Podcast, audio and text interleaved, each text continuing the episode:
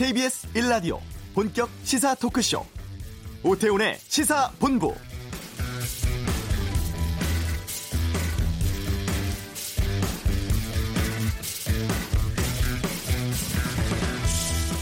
남과 북은 민족 분단으로 발생된 인도적 문제를 시급히 해결하기 위해 노력하며 남북 적십자 회담을 개최해 이산 가족, 친척 상봉 문제들을 협의 해결해 나가기로 했다.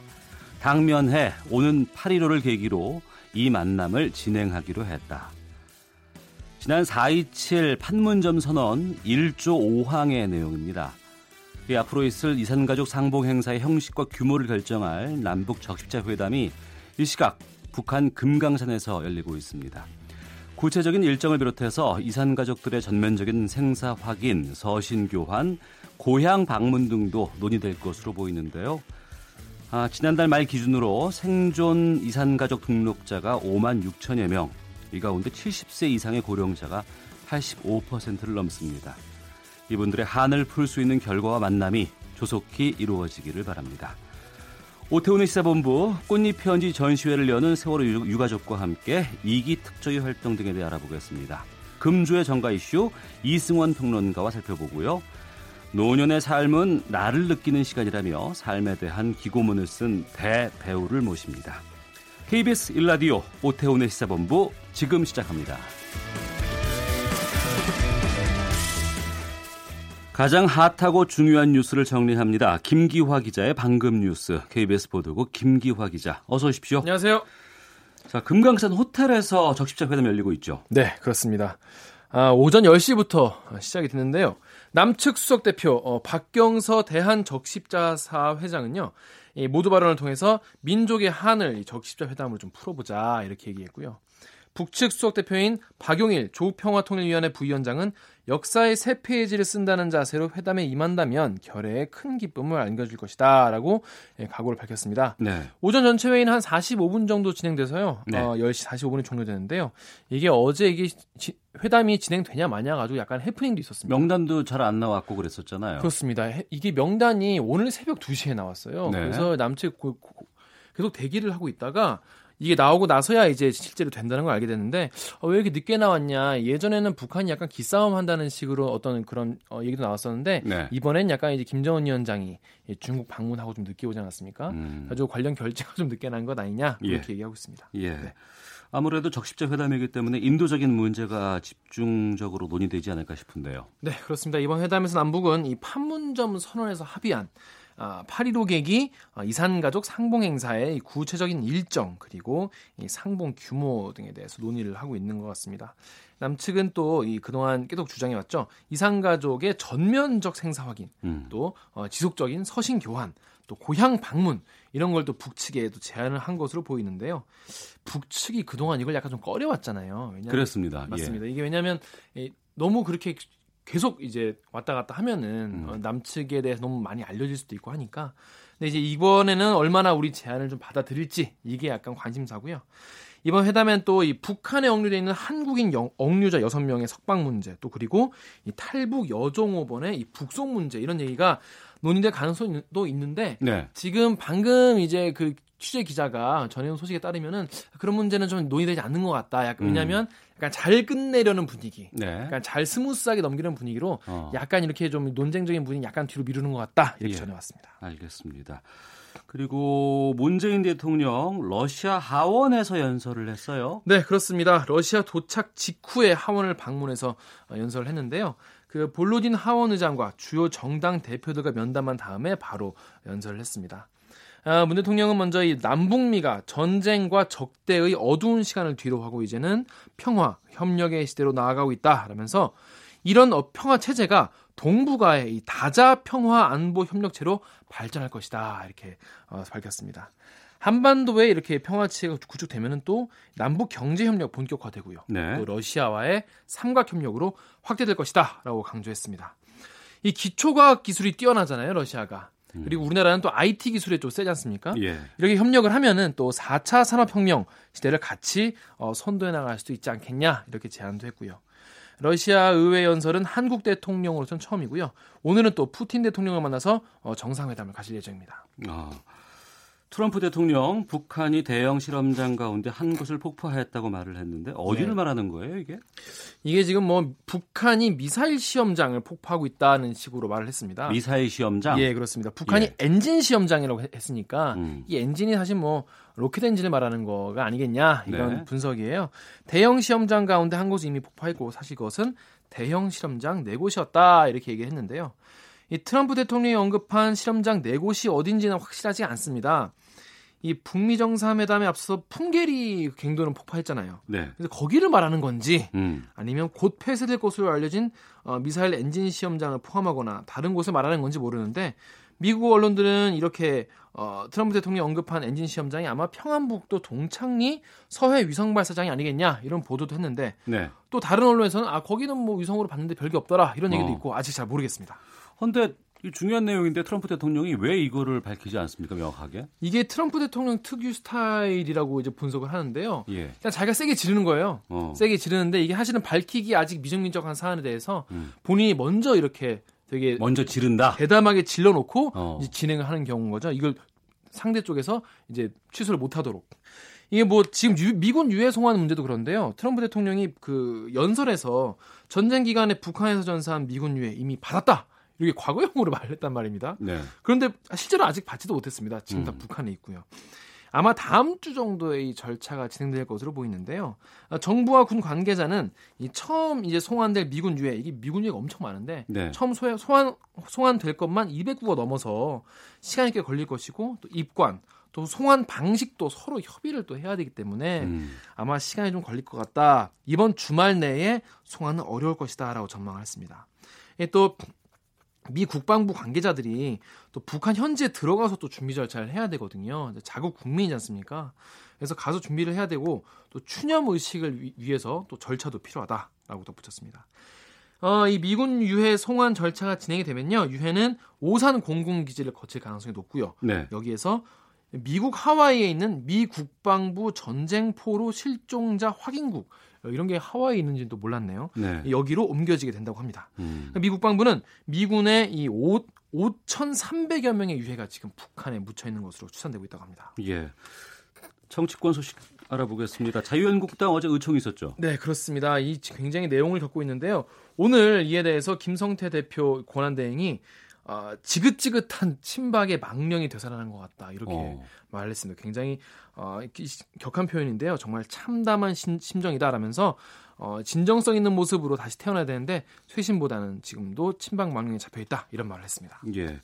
그 박성중 의원의 메모, 네. 그뭐 목을 친다 뭐 이런 예. 내용 여기에 대한 반발도 크지 않습니까? 예, 며칠 때 굉장히 분위기 어. 안 좋고 어젠 또 의원총회에서 뭐 박성준 의원이 한마디 하려니까 뭘 잘했다고 말하냐고 뒤로 어. 가라고 이런 얘기도 했었는데 예. 이 의원에 대해서는 아, 또 다른 개파 갈등의 불치를 제공했다라면서 음. 윤리위원회 회부하겠다 이렇게 밝혔습니다. 사퇴 요구도 거셌다면서요. 네, 본인에 대한 그러니까 김성태 권한대행에 대한 사퇴 요구도 거셌는데요. 어, 몇 사람의 목소리가 있다고 해서 내 자신의 거취가 흔들리는 이유는 없다라면서 당대표 권한대행으로서 부여된 소임, 사명감을 가지고 반드시 한국당이 건강하게 거듭 태어날 수 있도록 변화를 추진하겠다라고 밝혔습니다. 바른미래당은 어떻습니까?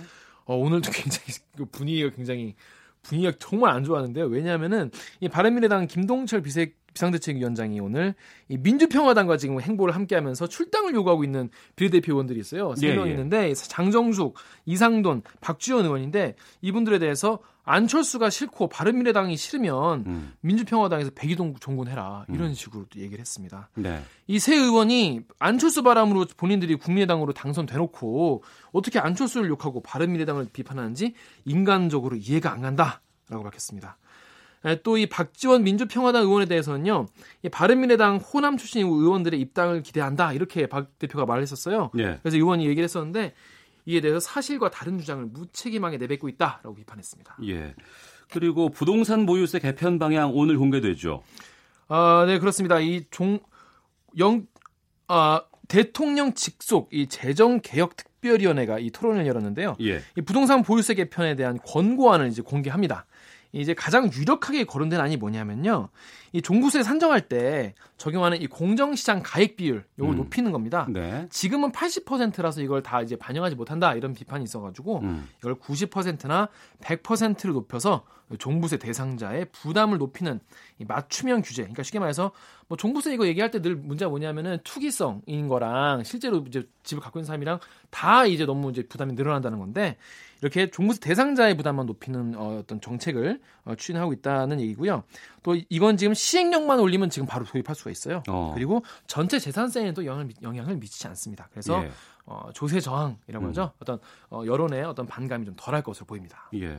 종부세 자체도 수술에 들어갈 수 있다고요? 네, 그렇습니다. 지금 0.5%에서 2% 사이인 이 주택 종부세율 자체를 인상하는 방안도 거론이 되고 있습니다.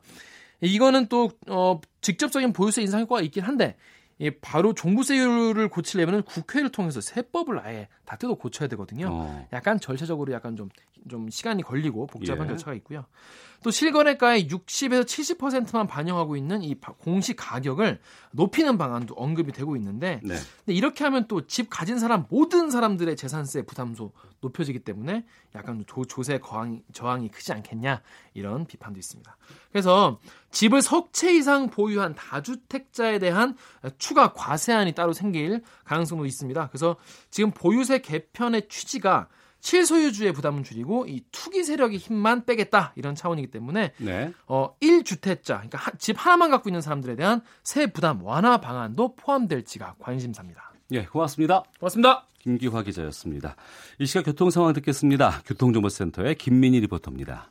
네, 지금 오전 정체는 대부분 작업 구간과 돌발 구간 중심으로 남아 있고요. 점심 시간에 접어들면서 정체는 서서히 풀려가고 있습니다. 경부고속도로 서울 방면으로 영천 부근 사고는 처리 작업이 마무리됐고요. 이후로는 신갈분기점 부근에서 작업 여파받아 정체입니다. 더 가서는 양재부터 서초 사이로 지나는 차량들이 꾸준히 많습니다. 반대 부산 쪽으로도 한남부터 서초 사이와 또 신갈분기점에서 수원 사이로 속도 떨어져 있고요. 남 남사 부근 5차로에는 화물차가 고장으로 서 있습니다. 더 이동해서 남청주 부근에서는 1차로를 막고 장애물을 치우고 있고요. 그 후로 금강 부근에서는 오늘도 작업 여파받아 속도 줄여 지납니다. 서울시대 강변북로 구리방면으로 한남대교 부근에서는 사고가 있었습니다. 빠르게 처리 작업은 마무리됐지만 워낙 이 강변북로 위로 교통량이 많았는데요. 때문에 뒤로 서강대교 이전부터 속도 많이 떨어져 있습니다. 이 구간 지나는 데만 40분 가까이 걸리겠습니다. KBS 교통정보센터였습니다.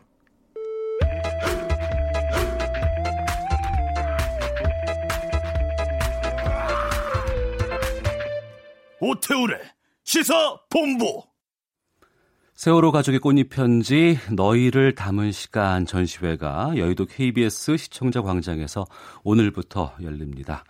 4년 된 세월 터무니없는 공격과 오해에 시달리면서도 용기 있게 의미 있는 일들을 해 나가고 계십니다. 아물지 않은 상처를 다독이며 아이들에게 꽃잎으로 편지를 썼고요. 세월호 가족께서 직접 제작한 작품 100여 점이 전시가 되는데 오늘 말씀 나눠보겠습니다. 세월호 가족협의회 유경근 집행위원장 예은 아빠시고요. 또 윤희 어머니 김순길님 모셨습니다. 어서 오십시오. 네, 안녕하세요. 반갑습니다. 네, 안녕하세요. 반갑습니다. 예. 저희 KBS 라디오 스튜디오에 4년 만에 모시게 되는 것 같습니다. 제가 KBS 직원으로서 정말 좀 죄송하고 면목이 없습니다. 2014년 5월 8일 유가족께서 이제 영정사진 들고 KBS에 이제 항의 방문 오셨을 때 그야말로 문전박대를 당하셨는데 이후에 KBS 정상화 위해서도 많은 힘을 실어주셨고 오늘 KBS 오실 때 좀 만감이 교차하셨을 것 같아요. 유경군 위원장께서 좀 말씀해 주시죠. 네, 뭐, 어, 뭐 예상하시는 대로인 것 같습니다. 네. 예. 아, 사실 2014년 5월 8일 어버이날이었죠. 그날 어, 너무나 그 예상치 못한 일들이 벌어졌고 그래서 저희들이 그냥 단순히 사과 한마디 음. 듣겠다고 어, 왔었는데 그게 이제 청와대까지 가게 되는 계기가 되기도 했고요. 어쨌든 예. 뭐 문전방 때도 당했고 그랬는데 어, 지금 이 스튜디오 나와서 이렇게 마이크 대고 이야기를 하니까 예. 어, 좀 아득한 옛날 일처럼 느껴지기도 하면서 음. 그러나 아직까지도 그때 입었던 상처가 다 나은 것 같지는 않고요. 예. 예. 그래서 뭐 좋기도 하고 아니면 조금 서럽기도 하고 뭐 이런 음. 복잡한 감정이 듭니다. 예. 윤희 어머니께서는 어떠셨어요? 오늘 오실 때? 어, 저도 그때 저희가 이 앞에 와서 앉아 있던 그런 모습이 막 떠오르더라고요. 예. 네. 참 뭐 뭐라고 표현하기가 참 그렇죠. 아, 예. 예. 그 꽃잎 편지 전시회 잠시 후 2시부터 이제 행사가 시작되고 오늘부터 전시회가 있습니다. 아, 청취자께 이번 전시회 어떤 전시회인지 좀 소개를 해 주세요. 윤유머님께서.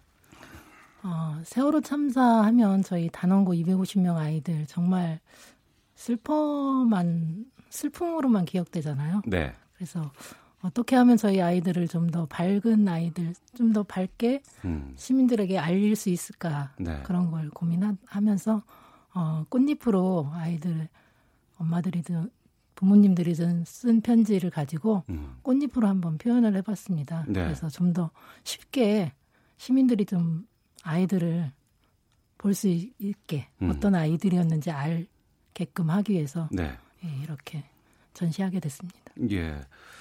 그 가슴 깊이 묻어둔 마음 담아서 쓴 편지 또 시화들 이것을 모으고 전시하는 과정 뒷이야기도 좀 궁금한데요. 소개해 주세요. 꽃잎 모으는 과정 어머니들이 그 꽃잎 꽃누르미를 하시는 분들이 계시거든요. 예, 예. 한입 한입 꽃을 볼 때마다 따서 말리고 하는 과정이 굉장히 시간이 많이 걸린대요. 네. 그래서 어, 길가 다니시면서 꽃만 보면 따시는 거예요. 꽃잎만 보면 어. 아, 그런 과정들도 있고요. 예. 그거 말려서 또 아이들을 어떻게 표현할까 많이 음. 고민하시고 예. 어, 시민분들에게도 좀 더 예쁘게 아이들을 좀 알리기 위해서 음. 많이 애쓰신 것 같습니다. 사실 그 꽃잎을 따는 과정이 참 재밌는 일들이 많은데요. 네. 어, 꽃잎을 그 예쁜 꽃잎 한 장을 얻기 위해서 직접 집에서 화초를 그 아, 꽃잎 위에서? 예, 어. 예, 하고요. 예. 그다음에 이 꽃잎들 중에는 목포에서 온 것들도 있습니다. 아. 왜냐하면 목포 신앙에 저희 가족들이 이제 가 있거든요. 예, 예. 근데 중간 중간에 시간이 좀 비면 음. 그냥 앉아 있는 게 아니라 그 신앙 주변을 막 고- 돌아다녀요. 예. 그러다가 이제 봄 같은 경우에 꽃이 들꽃이 피면 음. 이제 그것들을 하나씩 하나씩 또 모으죠. 예. 그래서 어 갑자기 엄마들이 사라지면 어디 갔나 싶으면 저쪽 가서 꽃잎 따고 있고 그러니 그렇게 이제 모아진 것들 그다음에 시민들도 보내주신 것들이 있어요 참 예쁘다 해서 그러면 예. 또 엄마들이 받아서 말리기도 하고 어. 그런 과정을 어, 거쳤습니다. 제가 방송 전에 잠시 들렀다 왔는데 예은이 어머니께서 편지를 쓰셨더군요. 음 그랬던 것 같은데 사실 저는 아직 못 봤습니다. 아, 그러셨어요. 예. 그 일부에서는 또 이런 말씀 하세요. 세월호를 생각하면 가슴이 아파서 접하기 힘들다, 보지 못하겠다라는 말씀들도 하시는데 어떠실까요? 이런 말씀을 하시는 분들께. 뭐 당연하지 않겠습니까? 음. 아, 그토록 처참한 참사를 통해서 우리 250명 우리 아이들은 물론이고 304분 희생자들이 이렇게 돌아가셨는데 네. 그걸 어떻게 부담 없이 음. 어, 또 감정이 기복 없이 바라볼 수 있겠어요. 당연한 거라고 보는데요. 근데 꼭 드리고 싶은 말씀은 그럼에도 불구하고 우리가 직접 대면하려는 노력을 좀 해야 되겠다. 왜냐하면 세월호 참사는 슬픔으로 끝나서는 안 되잖아요. 네. 어, 이 세월호 참사를 계기로 우리 사회가 음. 바뀌어야 한다는 공감되는 이미 형성이 되어 있고 예. 그렇다면 그것은 우리 살아있는 사람들의 몫이고 책임이기 때문에 네. 그러기 위해선 그 희생을 힘들지만 직면하고 대면하는 가운데에 예. 우리가 할 일들을 같이 만들어가는 것이 음. 더 중요하겠다. 예. 그런 마음으로 우리 아이들 304분 희생자들을 만나주시면 좋을 음. 것 같습니다. 윤희 어머니께서도 아유 세월호 무거워 힘들어라고 하시는 것보다는 직접 와서 좀 손도 잡아주시고 이렇게 좀 오시면 더 좋지 않으세요? 당연하죠. 어. 어, 처음엔 저희한테 다가오기가 힘드실 거지만 네. 일단은 당면해야 되잖아요. 음. 어, 아프다고 피하면 안 되고 예. 그렇기 때문에 그래서 기억하고 있지 않아야 된다는 거잖아요. 음. 그래서 어, 아픔으로만 기억하지 마시고 예. 어떻게 하면 또 다른 이런 아픔이 음. 생기지 않을까 그걸 막기 위해서라도 저희한테 다가와 주시면 감사하겠습니다. 예. 그 4.16 협의회 분들이 안산 생명 안전공원 건립 상당히 지금 목표로 하고 계십니다. 이 안전공원 건립 추진 이게 어떤 의미를 담고 있는지 좀 말씀해 주세요. 아, 이제 생명안전공원이라고 저희들이 가칭 네. 이름을 붙여서 부르고 있는데요. 어, 쉽게 이해하시려면 이제 추모공원으로 이해를 하시면 됩니다. 근데 사실, 어, 말씀을 드리기 전에 좀 전제를 해야 될 것이 있는데, 이 추모공원, 생명안전공원을 중심으로 한 세월호 참사 추모 사업이죠. 예. 어, 사실 이것을 저희 가족들이 앞장서서 공론화시키 어려운 이유들이 있었습니다. 두 네. 가지가 있는데요. 어, 우선 이 추모 사업은 사실 유가족들의 사업이 아닙니다. 이거는 음. 이 사회가 해야 할 이 정부와 지자체와 시민들이 함께 만들어가야 할 이 사회의 사업이지 우리 유가족들의 사업, 유가족들을 위한 사업이 네네. 아니라는 점이죠.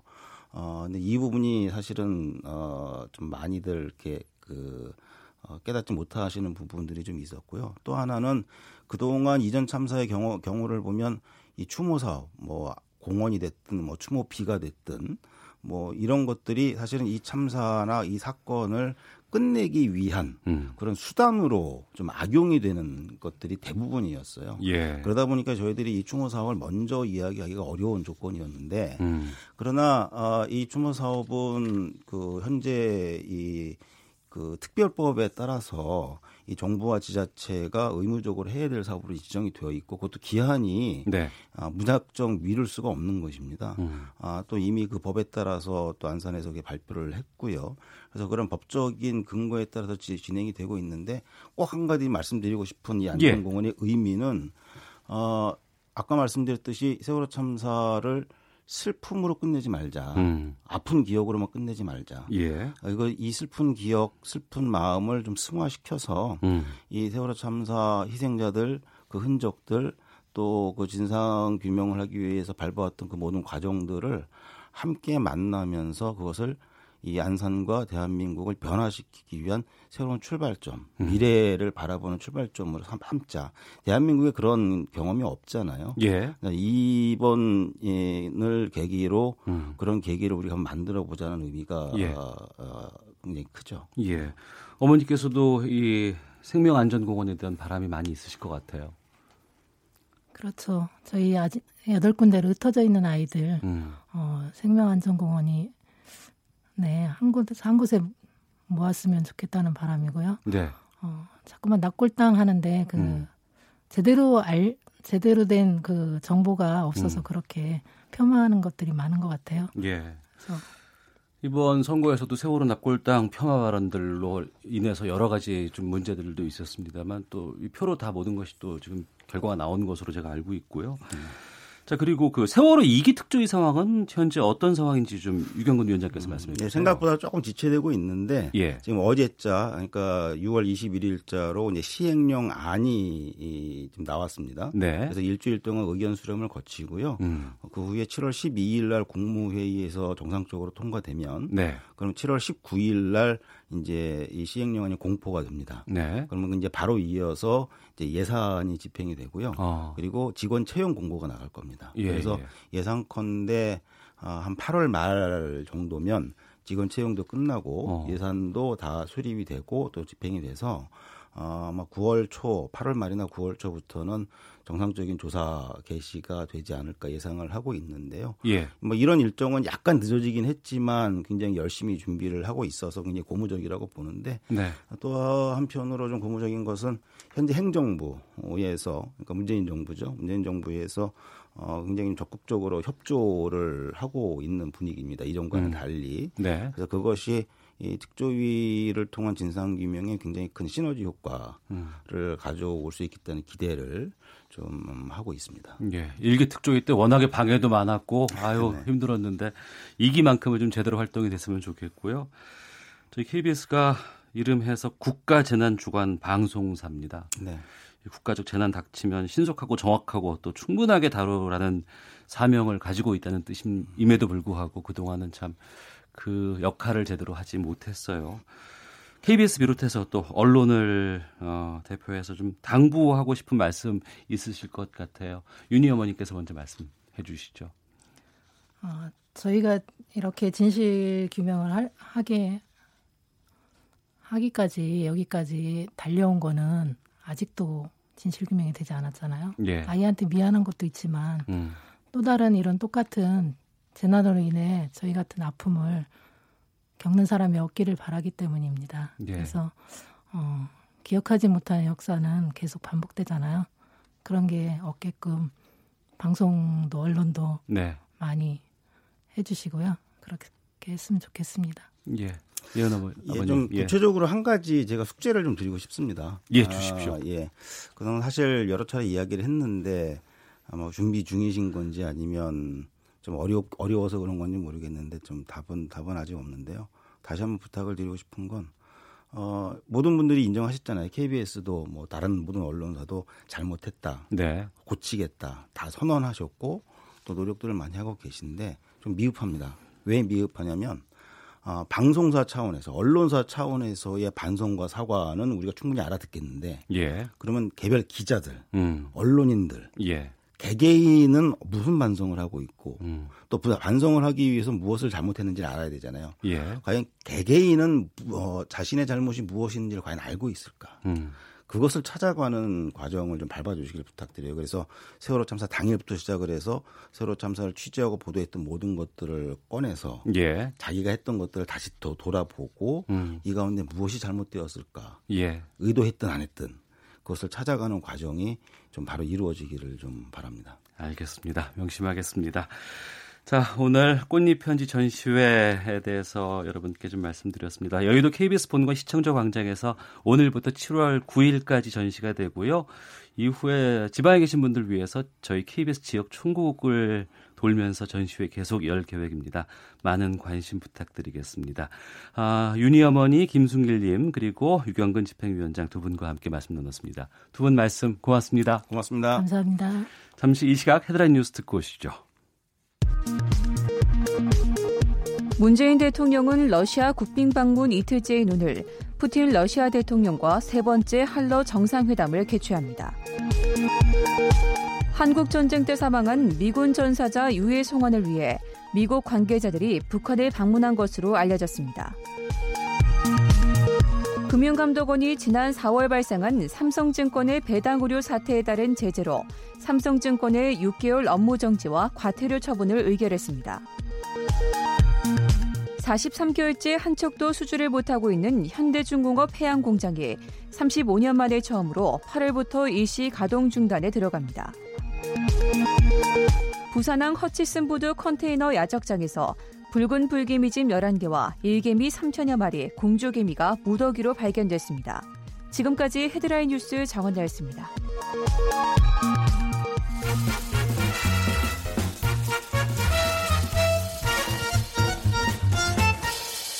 오태훈의 시사 본부. 매주 금요일 한 주간의 정치 소식 정리하는 이승원의 정가 이슈 코너입니다. 시사평론가 이승원 씨와 함께합니다. 어서 오십시오. 네, 안녕하세요. 예. 자유한국당 선거 참패 이후에 의원총회 가졌는데 내용이 상당하네요. 그렇습니다.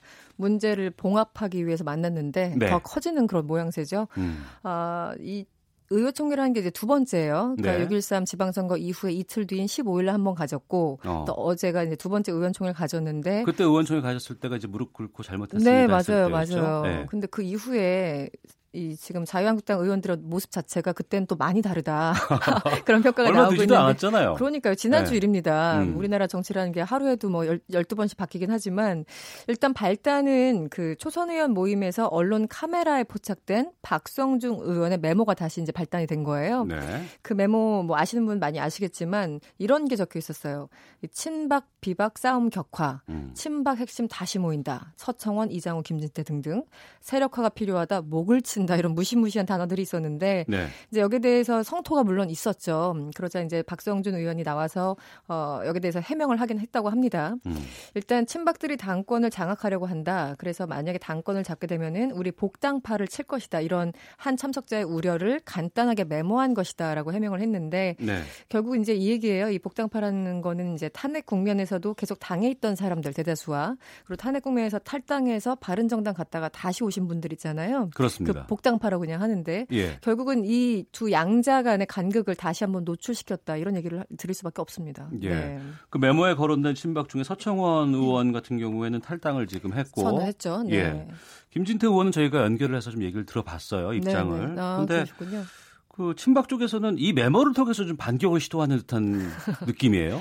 그렇죠. 뭐 사실 친박 입장에서는 할 말이 없는 게 사실이잖아요. 아직까지도. 예. 그리고 뭐 탄핵 국면에서 역할도 없었고 안 했고 잠시 좀 몸을 좀 숙이고 있는 상황이었는데 오히려 이게 그들한테 좋은 재료가 된 걸 수도 있습니다. 음. 일단 탄핵 그, 그 조기 대선 이후에 그 뭔가 좀 정리가 될 거라고 생각했었는데 아직까지 개파 싸움이 이렇게 농후하게 계속 진행된다는 것도 참 놀랐고 네. 어쨌든 어제 의원총회에서 이장우 김진태 의원 등 소위 메모에 나왔던 그 의원들은 있지도 않은 사실을 가지고 어. 당내 갈등이 있는 것처럼 얘기한다면서 엄청나게 이제 성토를 했다고 하죠. 예. 아 그러면서 김성태 지금 대표 권한대행도 함께 사퇴하라 이런 얘기까지 나왔어요. 급기야. 어, 어. 그 대표 가고 원내대표 또 가면 누가 책임진다는 건지 모르겠으나 예. 일단 그러면서 친박뿐만 아니라 비박계 일부 인인 사도 가세를 했는데 음. 아, 물론 이제 안정적인 당의 수습을 위해서 김성태 권한대행은 그대로 있어야 된다 이런 반론도 만만치 않았다고 합니다. 네. 네. 그러니까 지금 상황에서는 이 김성태 권한대행에 대한 여러 가지 논란 음. 그리고 이제 책임 여기에 대한 것들이 지금 계속 붙어 있는 상황인 것 같아요. 그렇습니다. 그러니까 홍준표 대표가 워낙 대표적으로 막말을 많이 하셔서 음. 일단 집에 가신 건 맞는데 네. 그렇다고 옆에 있던 김성태 원내대표가 한 게 뭐냐 이런 음. 게 이제 김성태 원내대표를 반대하는 측의 주장인 것이죠. 근데 사실 뭐 김성태 원내대표 노력은 많이 하신 건 맞아요. 그런데 결국은 이제 그 내부 싸움이 다시 한번 이제 촉발되는 그런 그 계기가 된 건데 이 김성태 권한대행이 어제 의총 모두 발언에서 이런 얘기를 했어요. 이 개 파 갈등과 이해관계에 따라서 분열하고 음. 또다시 싸워야 하는 구조는 제 직을 걸고 용납하지 않겠다. 이렇게 어. 얘기를 했는데 전혀 안 먹힌 그런 분위기인데요. 아, 사실은 이제 이게 지난해까지 다 거슬러 올라가야 되는 상황이 됐어요. 그러니까 대선 패배 이후에 자유한국당 사실 길을 찾지 못하고 있지 않았습니까? 대선 예. 후보로 홍준표 씨를 선택한 것도 사실 그런 맥락이었고, 아 그래서 이제 사실은 뭐 개파도 없고 어떤 세력도 없는 홍준표 씨를 대표로 선출한 거는 뭐 다들 아는 사실인데 음. 당시에는 어쨌든 일종의 새로운 얼굴 마담이 필요했던 그런 정치적인 욕구가 있었고요, 요구가. 그런데 홍준표 대표 입장에서는 아무리 스스로 표현하듯 뭐 독고다이라고 표현을 스스로 하시지만 그렇다고 한들 전혀 세력이 없는 상황에서 대표를 한다는 건 어려우니까 예. 이 복당파와 한마디로 손을 잡은 거예요. 예. 대표적인 게 김성태 원내대표였고 그리고 지난해 대선 이후에 작년 11월에 복당한 사람들이 9명이 있었는데 그 중에 한 명이 이제 김무성 의원 이런 분들이 다 그렇죠. 복당을 한 육선이고. 거죠. 네, 예. 맞습니다. 예. 그래서 좀 불안한 동거 생활 그동안 해왔던 건데 어쨌든 음. 선거가 한번 또 끝나게 되면은 서로 이렇게 난타전이 있지 않습니까? 네. 그래서 결국은 그 개파 싸움이 이방 저, 지방 선거를 계기로 또 이 메모를 계기로 다시 한번 좀 표출되는 것이 아닌가 그런 생각이 듭니다. 예. 네. 그리고 책임지고 물러난 홍준표 전 대표 변호사 됐다고요? 네. 개업 한 거죠. 직업이 참 좋아요. 네. 변호사들은 언제든지 될 수 있어서. 예. 아, 어제 대한 변호사협회에 따르면 어, 개업 신청서가 수리가 됐다고 해요. 아, 수리 됐어요? 네. 그러니까 어. 제부터 변호사 생활을 할 수 있는 건데. 네. 어, 지난 19일에 이 재개업 신고서를 홍 대표가 제출했다고 하는데 음, 홍준표 전 대표 같은 경우는 지금 뭐 변호사 활동을 하려는 건 아니다라고 한 언론 인터뷰에서 얘기를 했어요. 그래서 왜 그러신가 했더니 어, 이명박 대통령을 뭐 면회하기 위해서 어. 휴업 중단 신청을 한 것이다 이렇게 설명을 했다고 하는데요. 나중에 가서 이명박 전 대통령을 어떤 식으로든 돕겠다라는 뜻인지 예. 이 아직까지는 정확하게는 그 맥락을 모르겠습니다. 이명박 전 대통령 입장에서는 홍준표 대표를 굳이 만날 이유가 있을까요? 그 좋은 질문입니다. 네. 굳이 만날 이유가 저 같아서는 없어 보이는데, 네. 왜냐면은 이미 이제 변호인단들이 사실 이명박 전 대통령이 뭐 기소 될때 이럴 때 이제 변호인단 구성이 굉장히 힘들다는 얘기는 있었잖아요. 예, 예. 근데 어쨌든 기존에 어 사람들 그러니까 뭐 검사 검사 출신도 있었고 지금 변호 변호하시는 분들이 있어요. 근데 음. 이 와중에 홍 전 대표가 가세한다고 한들 그러니까요. 그게 유의미하게 정치적으로 도움이 될까 그거는 굉장히 퀘스천 마크입니다. 알겠습니다. 네. 그리고 미국 간 그 안철수 후보 전 의원. 네. 어, 새벽에 왔다고요. 20, 21일 새벽? 어제 새벽에 왔어요. 예, 예. 그러니까 원래 기자들이 기다리고 있었던 날짜는 19일이에요. 왜냐면 예, 그날 예. 귀국할 거로 예정이 됐었는데 그랬죠. 예. 이제 비행기 티켓을 변경한 거죠. 그래서 음 뭔가 좀 얘기를 들을 수 있을까 했었는데 전혀 지금 어떤 그 거치에 대해서 입장을 밝히지는 않고요. 예. 어, 안전 대표가 떠나기 전에 마지막으로 했던 얘기는 그거죠. 이제 무엇이 부족해 부족했고 무엇을 채워야 할지 어, 이 시대 제게 주어진 소임이 무엇인지 깊게 고민하겠다. 음. 이 대목이 뭐 중요한 거잖아요. 이 시대가 제게 그 이 시대 제게 주어진 소임 이 부분에 대해서 사람들이 혹시 정계 은퇴를 뭐 시사하는 건가 이렇게 네. 어, 질문하시는 분도 있는데 아직 거기에 대해서는 확답을 하지 못한 그런 상황입니다. 예. 선거 네. 패배에 대한 것은 그 당일 8시엔가 그 성, 어, 자기의 입장을 낸 거 말고는 따로 나온 건 없잖아요. 13일 날 이제 출구 조사 이후에 워낙 상황이 안 좋으니까 그때 이제 이 발언을 했고 그 다음 날 해단식에서 짧, 짧게 얘기를 했어요. 뭐 예. 부덕의 소치다 이런 얘기를 어. 했었는데 사실 그 바른 미래당에 있는 당원들을 뭐 비롯해서 음. 안철수를 또 좋아한 지지자들 혹은 또 별로 좋아하지 않았던 이 사람들이 각각 생각하는 그 구도는 또 다를 거잖아요. 네. 그런데 네. 일각에서는 뭐 정계 은퇴를 해야 된다 이런 얘기까지 나오고 있고 또또 예를 들어 김관영 의원 같은 경우는 아니 본인이 싫다는 거 우리가 억지로 끌어내서 음. 서울시장 후보까지 만들어냈는데 네네. 네. 지금 사퇴하라는 건 이건 좀 심한 거 아니냐 음. 좀 지켜보자 또 이런 입장도 있기 때문에 이 부분은 좀 봐야 될 것 같아요. 네. 네. 앞서서 뭐 자유한국당의 뭐 내용도 저희가 전했습니다만 선거 후유증 관련해서는 바른미래당도 예외가 아니에요. 바른정당과 네. 국민의당이 모였다가 이 결과가 안 좋았기 때문에 앞으로 어떻게 될까요? 근데 여기도요. 또 당의 정체성을 가지고 여전히 싸우고 있어요. 이게 예. 합당하면서 문제가 좀 끝났어야 되는 거잖아요. 네. 합당한 지가 아주 오래되진 않았지만 그래도 이 문제가 이제 결국은 이런 그 지방선거와 같은 사건을 계기로 다시 폭발하는 그런 모양새인데 음. 그 지난 1월에 창당할 때 선언문에서 이 부분이 논란이 됐었어요. 이 개혁적 보수와 합리적 중도의 결합이다. 이, 만, 이 문장을 만들어내는데 상당한 시간이 걸렸었거든요. 네. 왜냐하면 중도라는 단어 대신 진보라는 단어를 넣어야 된다고 국민의당 출신들이 요구를 했기 때문에. 어. 그런데 지난 19일에서 20일 이틀 동안 이 바른미래당이 다시 워크숍을 가졌는데 또 이 얘기 가지고 싸운 거예요. 어. 네, 그래서 어, 결국은 이제 진보라는 단어를 넣기로 했다고 했는데 워크숍 끝나자마자 일부 의원들 그러니까 바른 정당 출신 의원들은 또 아니다 우리 합의한 적이 없다 이렇게 또 페이스북 같은데 글을 올려놓고 있어서 네. 결국 은 이 한 줄이 굉장히 아무것도 아니지만 정체성을 드러내는 거기 때문에 이들한테는 굉장히 중요한 거고 음. 근데 문제는 선거 끝난 지 지금 얼마 안 돼서 뭔가 좀 수습 차원이 돼야 되는데 아예 원점으로 돌아가서 또 정체성 논란부터 시작을 하고 있으니 예, 예. 이 당을 바라보는 국민들 입장에서는 좀 답답한 면이 있죠. 예. 네. 본인들 스스로가 정체성에 대해서 혼란이 온다는 것은 그 네. 정당을 누가 지지할까요? 그러니까요. 거기에 대한 고민이 있지 않겠습니까? 그러니까 처음부터 맞는 사람들이 만났어야 되는 건데 예. 약간 좀 이질적인 존재들이 만나니까 이런 문제는 뭐 하루 이틀 내에 해결될 수도 없는 문제고 해결될 예. 것도 아닌 것 같고 사실은요. 음. 그래서 내부적으로 계속 이런 거에 대한 어떤 갈등은 있을 것 같습니다. 네. 알겠습니다. 한 주간의 주요 이슈 날카로운 비평. 지금까지 이승환 평론가와 함께했습니다. 오늘 말씀 고맙습니다. 네, 고맙습니다. 예, 1부 순서는 여기까지입니다. 잠시 후 2부에서는 어, 애초에 그 정상근 알파고 기자와 와치도 코너 함께 했었는데요. 이 게스트의 개인 사정으로 한 주 쉬고 100세 시대를 맞아 행복한 노년의 삶을 준비 중인 여러분을 위해서 특별한 게스트를 저희가 모셨습니다. 어떤 분인지 궁금하시죠? 멀리 가지 마시고 잠시 후 2부에서 뵙도록 하겠습니다.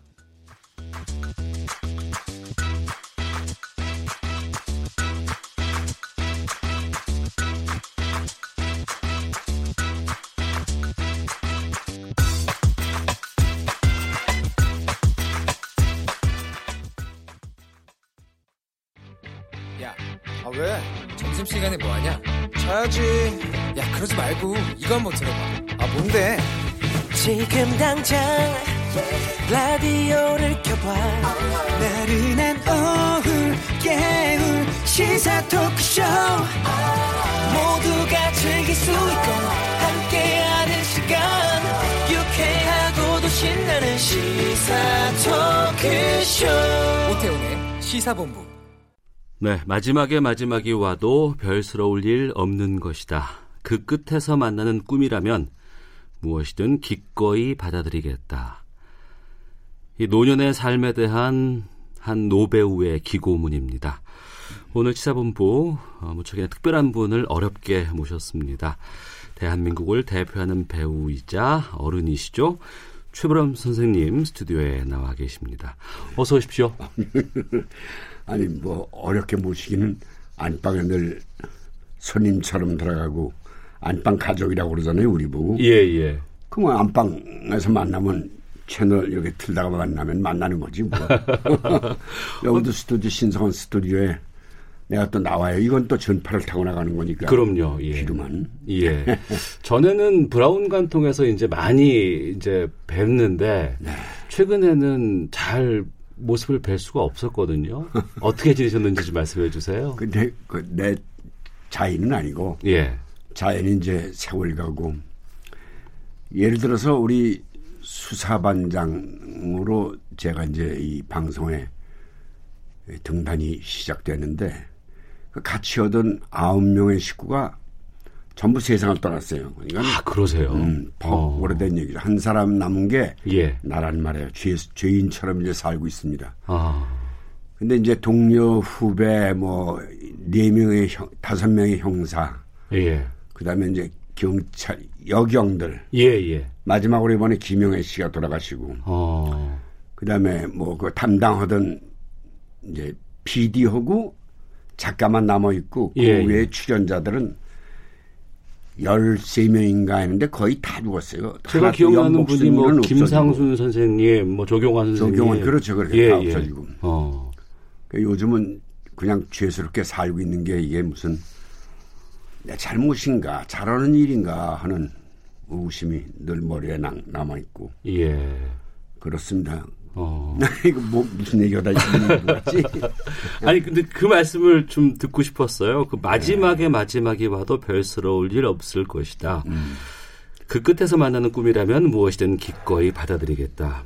기고문을 이제 어느 신문에 쓰셨던데 네, 그 부탁이 와서 그걸 받아들이는데 그 마침 옛날에 하던 또 드라마에서 살았으니까 드라마에서 한 장면이 생각나서 예. 그 얘기를 그 제가 썼습니다. 예. 어떤 장면이었어요? 그 생각나시고. 그게 에, 아버지가 저 속 저 저기 삼척에서 예, 예. 어부예요. 예. 삼척 그 항구에서. 거기 사는 사람이고 아들은 한 아들이 바다에서 이제 에, 음, 잘못돼서 죽고 음. 큰 아들은 이제 최민수가 역할을 했어요. 예. 그래가지고 그 사람은 신문 기자가 되고 아주 그 언론계에서는 이름 있는 사람이 되는데 또 병에 걸렸네. 아이고. 그래가지고서 아버지한테 연락이 왔는데 에, 그 며느리가 연락을 안할 수가 없겠죠 아버지한테. 어. 내가 전화를 받고 그 병원에 뛰어갔죠. 근데 그 당시 그 당시에 내용으로는 그 이제 거의 아, 내 며느리 얘기는 회생의 길이 없다고 그래요. 어. 근데 내가 들어가서 회생시킬 것도 아니고 예. 뭐 도와줄 수 있는 건 2번비나 도와줄 수 있으면 도와주는데 돈도 가져가요. 어. 근데 그게 필요겠습니까? 예. 이제 어디 며칠 안 남았다고 그러는데. 근데 그 문을 못 여는 장면인데 내 연기를 잘했다는 얘기가 아니라 참 극작이 좋았어요. 어. 그 차마 미 아버지로서 아들을 못 만나는 거예요 미안해서 전부 내주의 값으로 생각하고. 예. 아마 요즘 부모들도 다 그러실 거예요. 어. 그 이제 이 사람이 며칠 안 남은 목숨을 가지고 있기 때문에 힘내라, 음. 뭐더 좋은 약으로 하자, 뭐 이런 얘기를 할 수밖에 없는 거를 차 속에서 늘 중얼거리고 합니다. 뭐라고 얘기를 해야 되나? 네. 근데 아무 말, 그, 이, 할 말을 찾질 못했어요. 어.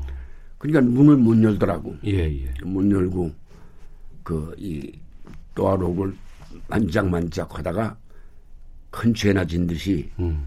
그긴 복도를 어, 휘청휘청 도망가는 그런 장면인데 물론 뒷모습으로 있는 거지만 그 연기가 참으로 어려웠는데 내가 다 소화를 못했지만 어, 때 최민수가 스탠바이로 그 병실 안에서 스탠바이 하고 있었어요. 예, 예. 아버지 바깥에서 찍는 걸 알지. 음. 근데 내가 그 얼굴을 한 번도 안 보였어요. 예, 예. 음, 서로의 감정을 위해서. 어. 어. 근데 안에서 나중에 얘기 들으니까는 울고 있었대. 그 아버지가 밖에서 촬영을 아버지가 문을 못 여는 건 저 극장에 나와 있으니까. 예, 예. 근데 그게 우는지 나도 감을 잡았어. 아, 보시지도 않으셨으면 어, 민수가 바이 조용해. 예, 민수가 예. 앉아 있겠구나. 예, 예. 근데 문 밖 문 병실 안에서 우리는 나도 그 눈물인지 핏물인지 한물인지는 모르지만 예. 그렇게 쏟아지더라고. 어. 손이 벌벌 떨리고 가는 그 장면이 기억이 나서 그래 내그 끝이 어떻게 될는지 모르지만 음. 내 맘대로 해보자. 그리고 네네. 그게 그 그냥 도망가 버리는 거예요 아버지가. 음. 근데 이제 이 가족에서 생각할 때는 아버지가 왔다가 오지도 않고 그리고 그냥 가버려구나. 근데 그걸 만난들 뭐라고 얘기할 것이 없으니까. 그러네요. 부모 심정이. 그 자기 눈에다 넣어도 아들 뭐 아프지 않은 게 자식이라고 그러더만. 음. 어, 그런 장면이 생각났고 그다음에 2, 3일 후인가 또 다시 전화가 와요. 근데 다 들었겠지. 네. 어, 왔다 갔는데 차마 문을 못 열고 가셨다. 이러는데 어, 그 다음 다음 날인가 음, 그 민수가 온다고 해요. 그래서 거의 다 도착했으니까 뭘로 왔는지는 하여간 휠체어 타고 왔겠지. 그, 그 동네 올라오나 그리고 언덕 빠져서 기다리고 있는데 그 이제 영상도 그랬지만은 사실 그 영상이 다 표현돼 있었어요. 이렇게 그 링것 예. 꼭대기만 근데 한 네다섯 개가 매달린 것 같아. 철렁철렁철렁. 음. 그것만 좀 보이는 거예요. 예, 예. 근데 그걸 보고 있는 애비 심정이 어떻겠어요? 어. 아들이 아프고 음. 생을 마감하는 그 순간에. 그렇지. 근데 이제 얘가 거의 다 죽을 때가 됐으니까 아버지 앞에 와 죽고도 싶다 뭐 이런 뜻도 포함되어 있고 어. 또 고향에 와 죽고 싶다도 표현이 되고 근데 얘가 올라오는데 어, 참으로 그 안타까운 그 광경이었고 음. 그다음에 얼굴을 보는데 얼굴이 민수 얼굴이 아니야. 아이고. 음. 그러니까 내가 민수하고 찍은 지는 오래됐어요. 예, 예. 한 보름 이상이 됐던 거예요. 예. 근데 그 병실에서도 못 만나서 병원에서도 만나지 예, 예, 예, 못했으니까. 그런데 걔도 계산을 민수가 다 해놓은 거예요, 그게. 만나지 아, 않는 거. 예. 아버지가 만났으면 문 열고 어, 촬영하세요 이렇게 얘기했을 텐데 서로의 그 감정을 존중해 준다고 그럴까. 음. 아버지의 상황을 존중해 준다고 그러니까 해서 아, 만나질 못하는데 그때 탁 얼굴을 보니까 난 실제로 이것이 드라마인가 이것이 현실인가 하는 음. 그 느낌이 미치도록 다가오는 거예요. 예. 얼굴이 반쪽이 됐는데 아, 최윤수 씨가요? 어, 해골처럼 어. 됐어요. 어. 그할 말이 아무것도 없어요. 대, 대사에 어떻게 좀 낫니 뭐 이런 것도 있는데 예.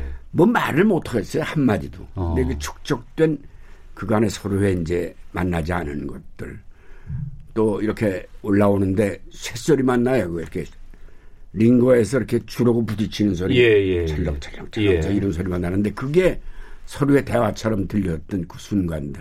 어. 근데 자꾸 바다를 쳐다보는 거야. 바다를 나가고 싶은가 봐. 음. 그 뚝방을. 그냥 얘가 그러는 거는 그 형이 자기 학비를 다 대줬거든. 네. 아, 그 드라마에서. 드라마에서 예, 예. 나오진 않았지만. 음. 근데 그 바다에서 죽은 형을 그리워하는구나. 네. 형한테 사죄하는구나. 이런 그 휠체어를 내가 이렇게 끌고 가고 나도 뒤 줄렁줄렁 쫓아가면서 음. 내 말이 너무 긴 거 아닌가? 괜찮습니다. 그러니까 앞서 말씀하신 음. 것처럼 수사반장 때 같이 활동했던 동료들은 이제 세상에 없고 네. 그리고 이제 그 언론사의 기고문에서 담긴 그 내용은 드라마의 한 장면이지만 그것이 모든 것을 다 함축하고 담고 있다는 느낌이 들어요. 그 해석이 참 좋으시네.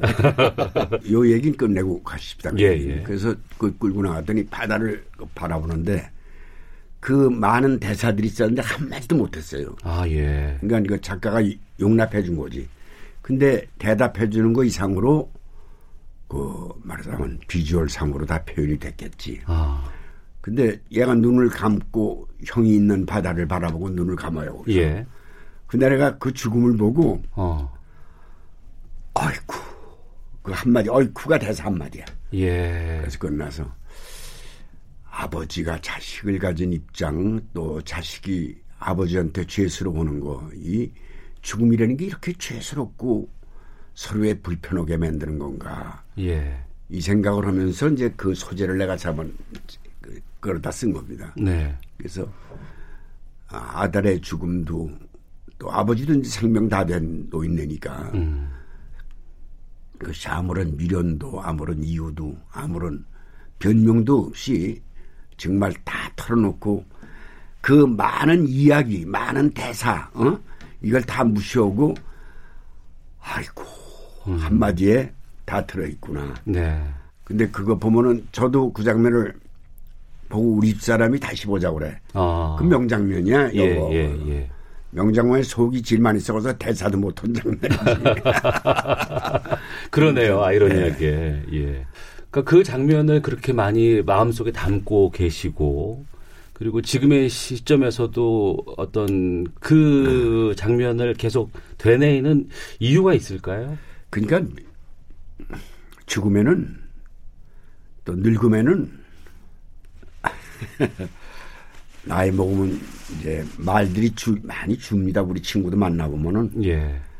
이제 술도 많이 못 먹으니까 음. 이렇게 조용히 앉았다 그랬니 뭐, 뭐 신문 잘 봤다 뭐 이런 식으로 그렇게 뭐 재밌지도 않고 또 그냥 건강 얘기 몇 마디 하다가 예. 뭐 어떠냐 요즘 음.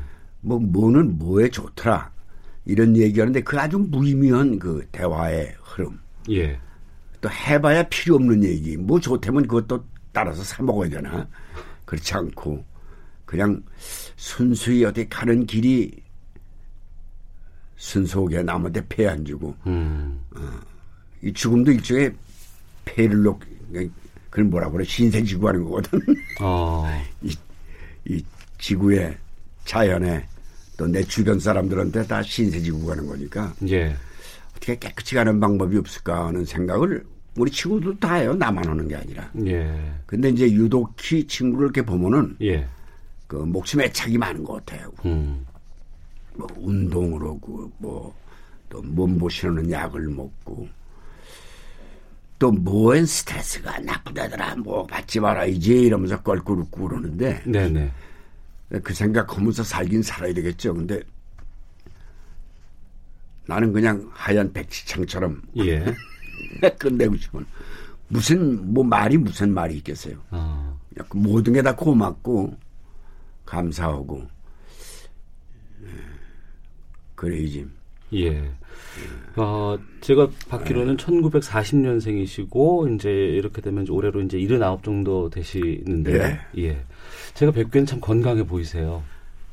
그냥 워낙 늙은 역할을 많이 해가지고 이렇게 보면 아유 그 지금 이제 한국 이란 밥상 예예 예. 그럼 지방 가면은 예. 만나는 분들이 한 90대 노인네들이 이렇게 보시면서 여봐 자, 자네 지금 몇치오 이렇게 말하면 몇년 이런 몇 살입니다 그러면 아니 아니야 음.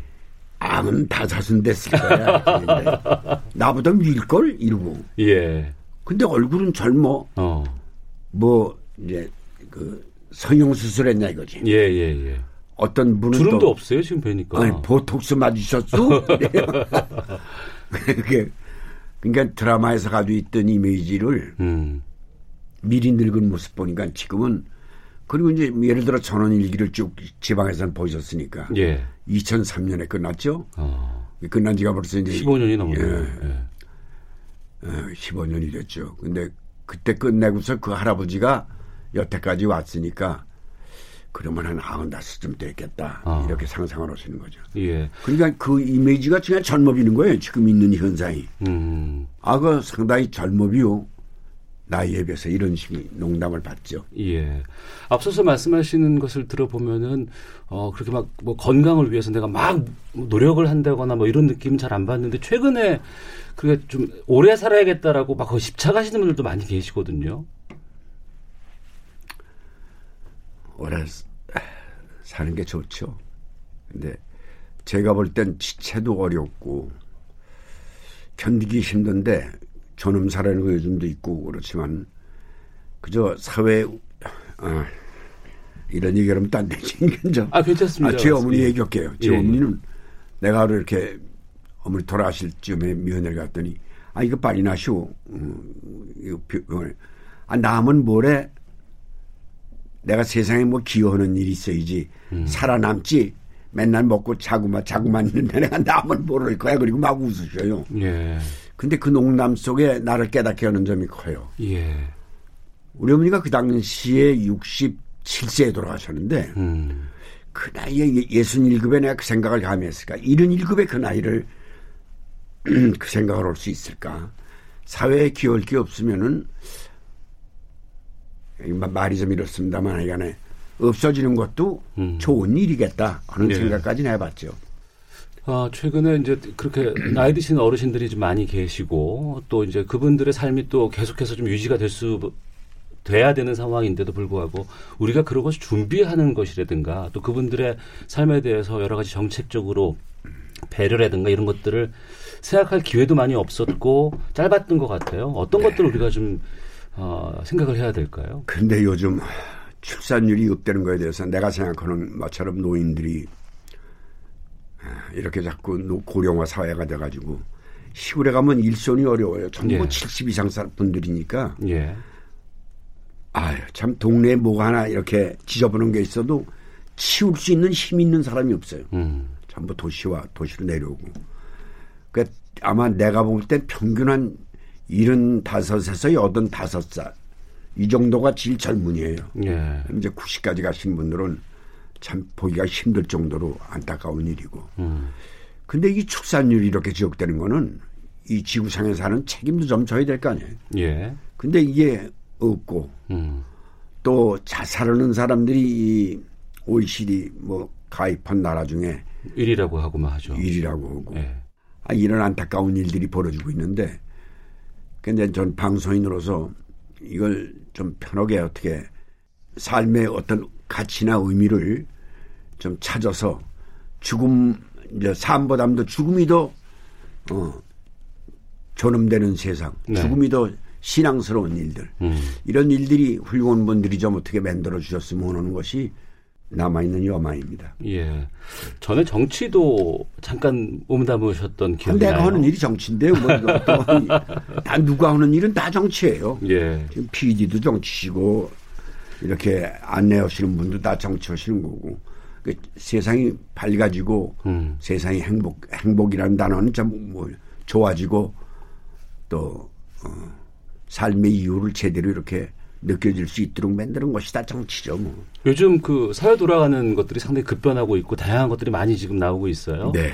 어, 이런 그걸 보면서 어떤 생각 드시는지도 좀 여쭙겠습니다. 이제 우리가 바라던 것이 한민족의 이, 이, 뭐, 그뭐 정치 싸움, 사상 싸움이라고 그러니까 양쪽 대국에 이렇게 서로 가운데 껴가지고 갈팡질팡하고 있는데 이제 좀 윤곽이 보이는 듯해서 국민들이 모두 기대하고 있습니다. 음. 그래서 최선을 다해서 음, 우리 말 갖고 우리 땅에서 태어난 사람들은 합심해서 어, 국민 전체가 소망하는 일들 이런 것들이 잘 되게끔 각자 노력해야 되겠죠.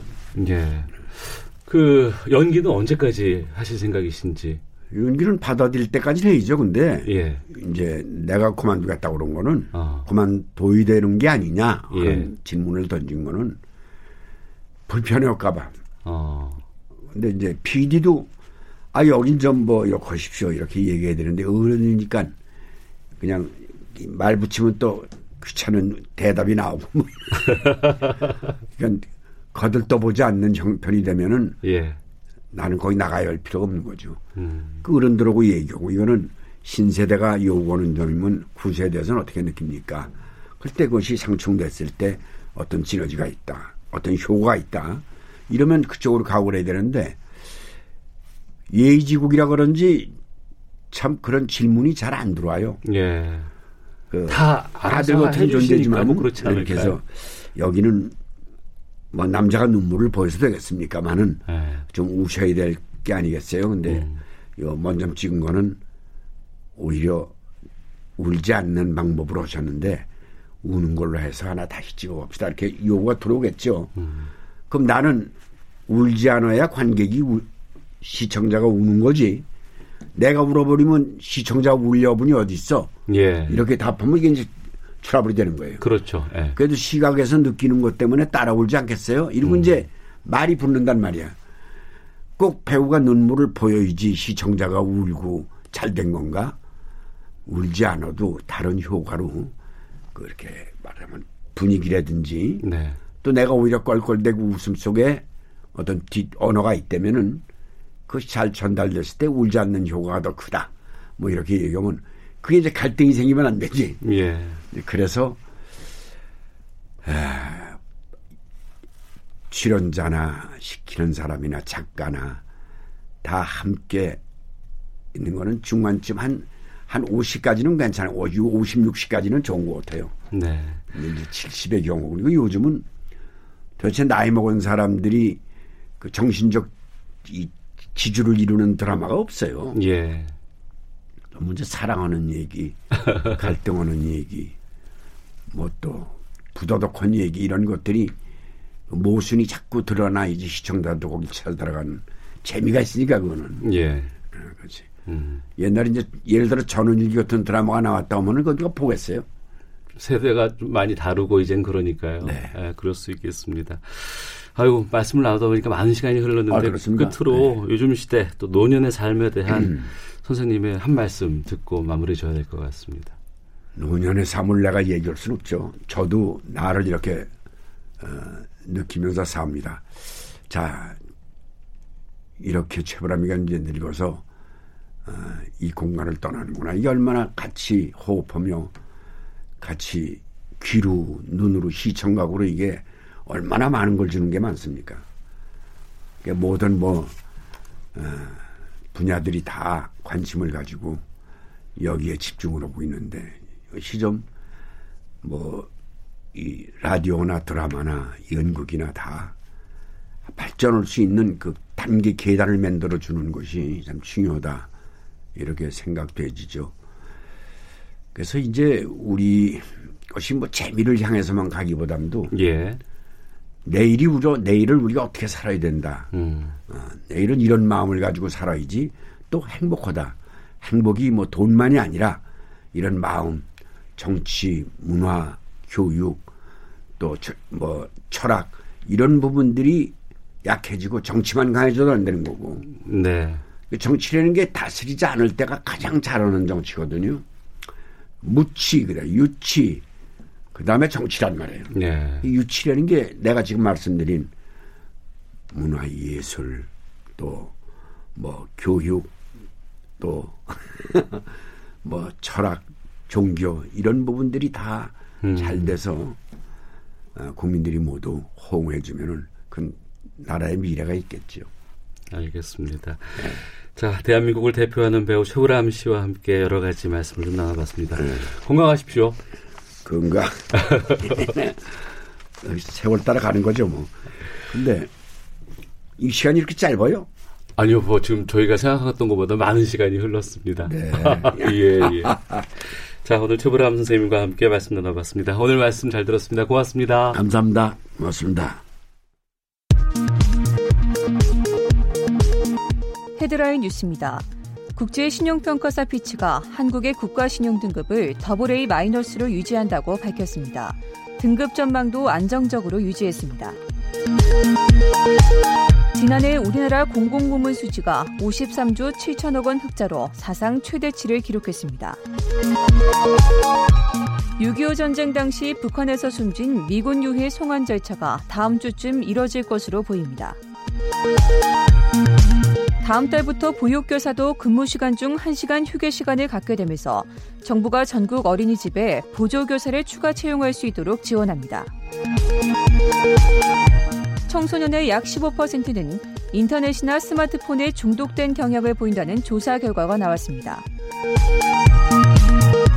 해외에 숨겨진 기업 비자금이나 범죄 수익을 추적해 국내로 되찾아오는 범정부 조사단이 출범합니다. 최근 스웨덴에서 열린 빌헬름 스텐함마르 International Music Competition 콩쿠르에서 한국 출신 테너 김유아 씨가 1등을 차지했다고 주최 측이 밝혔습니다. 지금까지 헤드라인 뉴스 정원나였습니다. 이어서 기상청의 윤지수 씨 연결합니다. 네, 오늘의 미세먼지 정보입니다. 지금 서울의 미세먼지는 1세제곱미터당 33 마이크로그램, 초미세먼지는 18 마이크로그램을 보이면서 보통 수준입니다. 서울뿐 아니라 전국 대부분 지역은 미세먼지나 초미세먼지 모두 보통 상태를 보이고 있고 강원도, 세종, 대전, 또 광주 전남 지역은 좋은 상태를 보이고 있습니다. 대구와 경상북도 지역은 초미세먼지 상황도 좋다는 점 참고하시면 좋겠습니다. 지금은 나쁘지 않지만 오늘 밤 밤에는 일부 중서부 지방을 중심으로 대기 정체로 인해 농도가 다소 증가할 것으로 예상되고요. 내일 오전 중에는 경기 남부 지역, 강원 영서 지역, 충청도 지역에서 나쁨 수준까지 농도가 좀 더 오를 수 있다는 점 참고하시기 바랍니다. 오늘 전국적으로 구름이 다소 낀 상황인데요. 오늘 낮부터 내일 아침까지 가끔 구름이 많이 낄 때가 있겠지만 전반적으로 맑은 날씨가 이어지면서 오늘부터 이번 주말과 휴일까지 계속해서 맑은 날씨가 이어지고 더위도 계속될 전망입니다. 지금 폭염특보는 강원 영서 지역과 강릉의 평지 또 대구를 비롯한 경상도 내륙 지역으로 발효되고 있는 가운데 춘천, 강릉, 대구의 낮 축은 33도 예상되고 서울 30 1도 정도로 무더운 날씨 계속 이어지겠습니다. 월요일까지는 폭염이 좀 더 이어지겠습니다. 지금 서울 기온은 31.5도, 습도 25%입니다. 지금까지 날씨 정보였습니다. 다음은 이 시각 교통 상황 알아보겠습니다. KBS 교통정보센터의 김민희 씨입니다. 오늘은 금요일인 만큼 낮 시간 교통량이 많겠습니다. 점심 시간을 지나면서 정체는 조금 주춤한데요. 울산 포항간 고속도로 포항 쪽으로 범서 2터널 끝지점에서는 화물차 화재 사고를 처리하고 있습니다. 터널 안에서 사고가 난 만큼 전차로가 막혀 있는데요. 이 때문에 다운 3터널 이전부터 차량들 아예 서 있습니다.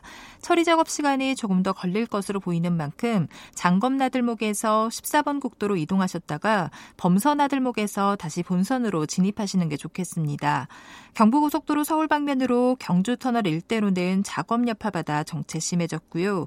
중부 내륙고속도로 창원 쪽으로 괴산 부근에서도 1차로를 막고 작업을 하고 있어서 부근으로 속도 줄여 지납니다.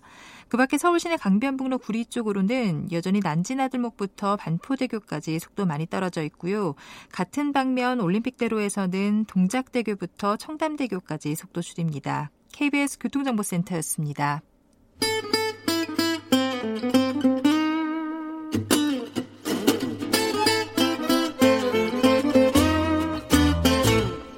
오태훈의 시사본부 미국과 중국의 무역 전쟁 공포가 한층 더 심해지는 모양새입니다. 여기에 유럽연합까지 가세하면서 우려했던 무역 전쟁 본격화되고 있다고 하는데요. 아, 무역 전쟁이 한반도에 미칠 영향에 대해서 박연미 경제평론가와 함께 말씀 나눠보겠습니다. 어서 오십시오. 안녕하세요. 네. 지금 세계 경제 상황이 어때요? 지금 뭐 제일 힘센 두 나라가 싸우고 있으니까 예. 휘청휘청합니다. 일단 자본 시장이 직접적인 충격을 받았는데 우리나라에서도 코스피 지수가 오늘 장중에 2,320선까지 떨어졌다가 음. 간신히 한시 기준으로 2,339선 회복을 했는데 네. 글로벌 증시도 마찬가지입니다. 뉴욕에서 다우 지수도 8거래일 연속 하락을 했는데요. 이게 더 장기화되면 정말 몇십 년 만에 처음 음. 최장기 하락세를 보이는 셈이 되는 거고요. 뿐만 아니라 주요국 증시, 환율 다 비상입니다. 네.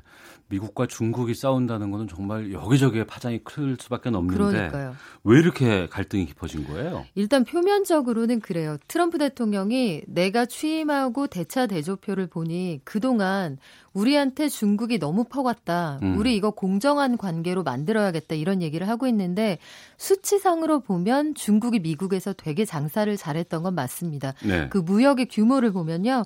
연간 중국이 미국에 수출하는 게 한 4천억에서 많을 때는 5천억 달러까지 가고요. 한국 돈으로 환산을 하면 500조 원이 넘는다는 얘기죠. 최대치로 네. 보면. 어. 반면에 미국이 이제 중국에 수출하는 규모는 한 130조 원에서 그걸 약간 웃도는 수준이니까 트럼프 대통령이 보기에는 이건 정상적인 관계가 아니라고 보는 거예요. 음. 그런데 기존의 미국 대통령들은 왜 이 관계를 용인했느냐. 그때는 미국이 우리는 세계의 리더로서 멋진 모습을 유지하기 위해 음. 어느 정도의 비용 부담은 감수하겠다 이런 자세를 가지고 있었거든요. 장사꾼이 보기엔 이건 아니다. 그렇죠. 그런데 이제 비즈니스 차원에서 보니 아니 우리는 안 멋져도 좋으니 남는 어. 장사를 하겠다 이렇게 자세를 완전 전환을 한 겁니다. 예.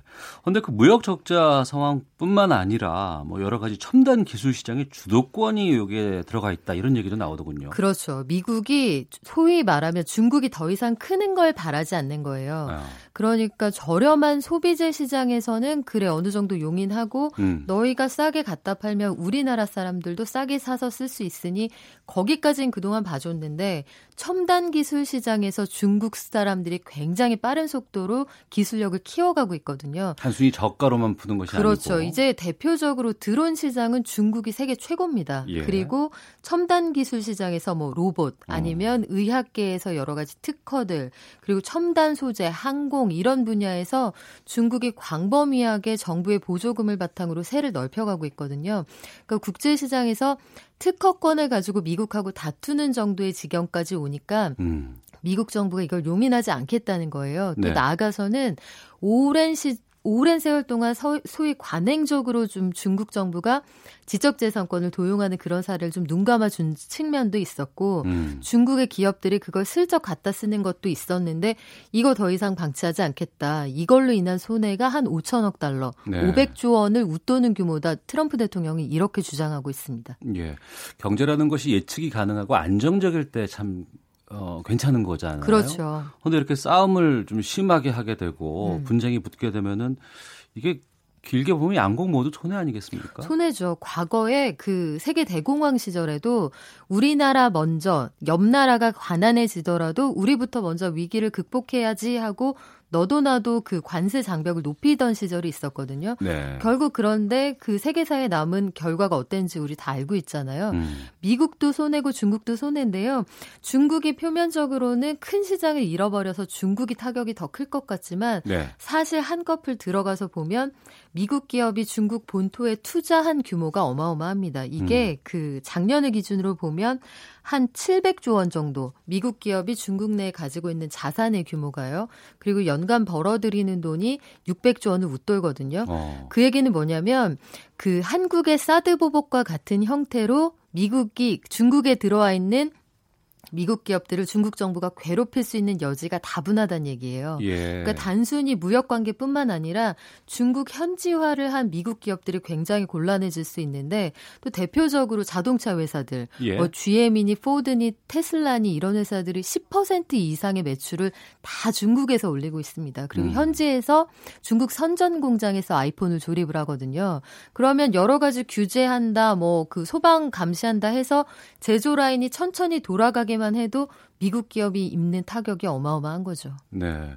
중국 문제가 결국에는 그 역용돼서 미국 쪽에도 피해를 줄 수밖에 없는 그렇죠. 서로 펀치를 날리고 잽을 날리면 둘 다 코피 나는 그런 상황입니다. 그런 상황인데 이게 미국 중국뿐만 아니고 세계 경기에 음. 주는 파장도 상당하잖아요. 그렇죠. 그래서 그 최근에 열린 그 유럽 중앙은행 포럼이 있었는데요. 여기에 나와서 그 전 세계 중앙은행 그 의장 혹은 중앙은행 총재들이 하나같이 양국의 상황이 낙관적으로 볼 근거가 없다. 미중 간 관세 전쟁이 가속화하면 세계 경제에 큰 타격이 될 거다. 이런 발언들을 쏟아내고 있는 상황입니다. 네. 그런 상황에서 우리 경제에도 미치는 파급 효과도 클 것 같습니다. 우려도 되고요. 음, 그러니까요. 당장 우리 증시가 거의 뭐 폭락기라고 표현하기는 좀 그렇습니다만 누적된 하락분이 만만치가 않습니다. 우리가 지난해 아주 오랜만에 박스권에서 벗어나서 이제 상승기에 접어드나 했는데 이런 악재 때문에 네. 그리고 얼마 전까지만 해도 그 북한과의 해빙 무드 때문에 그래도 저평가돼 있던 한국 증시 좀 살아나나 했는데 여기에 제대로 찬물을 끼얹은 거고요. 음. 해서 그 우리의 대장주들이 그 속속 굉장히 타격을 받고 있는 상황인데 이게 우리만 그런 것도 아니에요. 미국도 마찬가지입니다. 있습니다. 주력 네. 기업들이 증시가 어려워졌고요. 사실 더 걱정되는 거는 외환 시장입니다. 환율. 네. 환율이 급등을 했어요. 갑자기 이렇게 많이 오른 적이 참 의외기도 하고요. 그렇죠. 그 얘기는 뭐냐면 단순하게 얘기해서 일단 미국이 금리를 올렸으니 그 달러화를 가지고 있는 게 더 유리할 것이다 이렇게 생각하는 사람들이 많아진 거예요. 그 나라 경기가 좋아지고 있으니 그렇기도 한데 원화 가치가 이렇게 떨어진다는 얘기는 뭐냐면 한국 경제가 이런 그 외풍 속에서 그렇게 튼튼하게 버틸 수 없을 거다 이렇게 보는 사람들이 많아졌다는 거죠. 외국인 어. 투자자들이. 어. 그래서 최근에 최근 뭐 한 열흘 사이에 빠져나간 돈이 1조 원이 넘습니다. 자본시장에서요. 예. 네. 이런 상황들을 고려하면 결코 지금 미중 간의 다툼이 국내 경기에 조, 좋을 리가 없고요. 음. 우리가 중국으로 수출하는 게 전체 수출의 4분의 1, 네. 미국에 수출하는 게 전체 수출량의 한 13% 정도 되니까 중간재를 중국에 수출해서 중국이 미국에 다시 되팔고 이런 흐름 자체가 깨져버리는 거죠. 어. 그러면 우리에게도 입금되는 돈이 줄어들 수밖에 없습니다. 예. 어, 외부 상황이 어떻든 간에 내가 열심히 하고 내가 바삐 뛰면 좀 괜찮겠지라고 할 수 있는 상황이면 좋겠는데 그렇지가 않다는 것이 문제고. 네. 국제 연구기관이 이번 사태로 당장 우리가 입게 될 손해 얼마나 될지 추정한 그 전망치를 내놨다고요? 네, 무역 전쟁이 이제 실제로 이게 관세 부과가 이뤄지면 지금 네. 미중 간에 하고 있는 얘기가 뭐냐면 7월 6일까지 협상에 진척이 없으면 0시 땡 이때부터 25% 고율 관세를 일부 품목에 매긴다는 거거든요. 네. 근데 이게 정말 현실화가 되면 우리나라의 수출액이 한 그 3억 4천만 달러, 3,780억 원 정도 줄어들 거다 이런 전망이 나왔는데요. 네. 양국에 하는 장사가 다 어려워지니까. 어. 근데 사실 이거는 정부 국책기관의 추정치이고 민간 연구기관 중에는 훨씬 더 상황을 네. 비관적으로 보고 있는 곳도 있습니다. 예.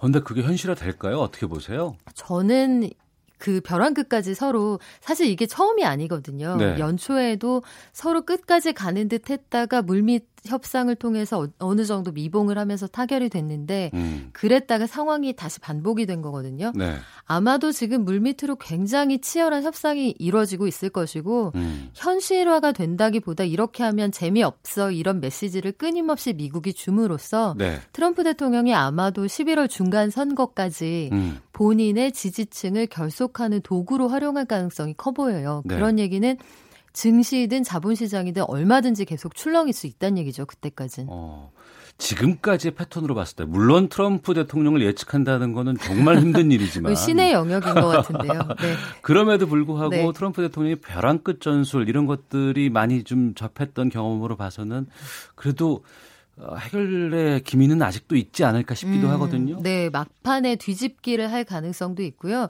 칼이 칼집에 들어있을 때 사실 제일 공포스러운 것이기 때문에 그럼요. 중국으로부터 원하는 어느 정도의 반대급부를 얻어내면 다시 칼집에 집어 넣을 가능성도 여전히 남아 있습니다. 예.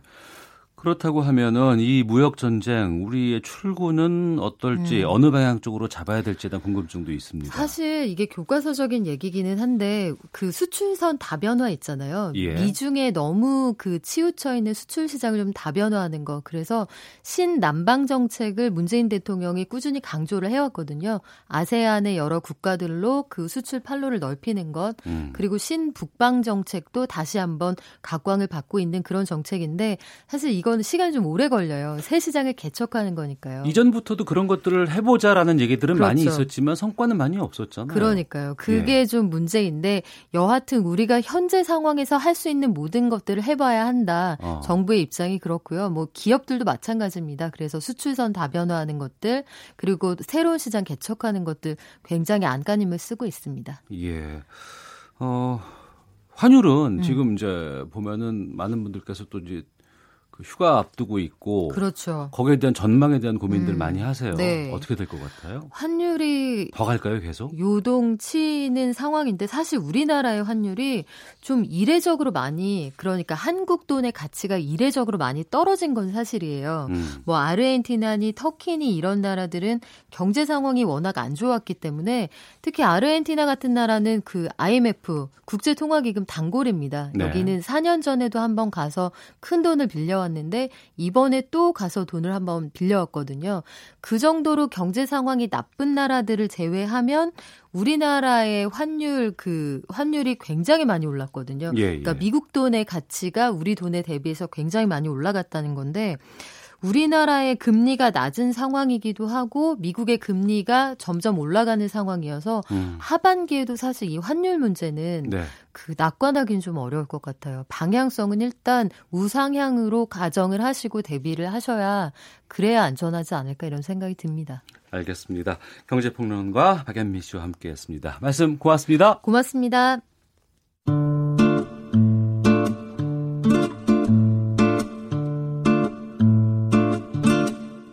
오태훈의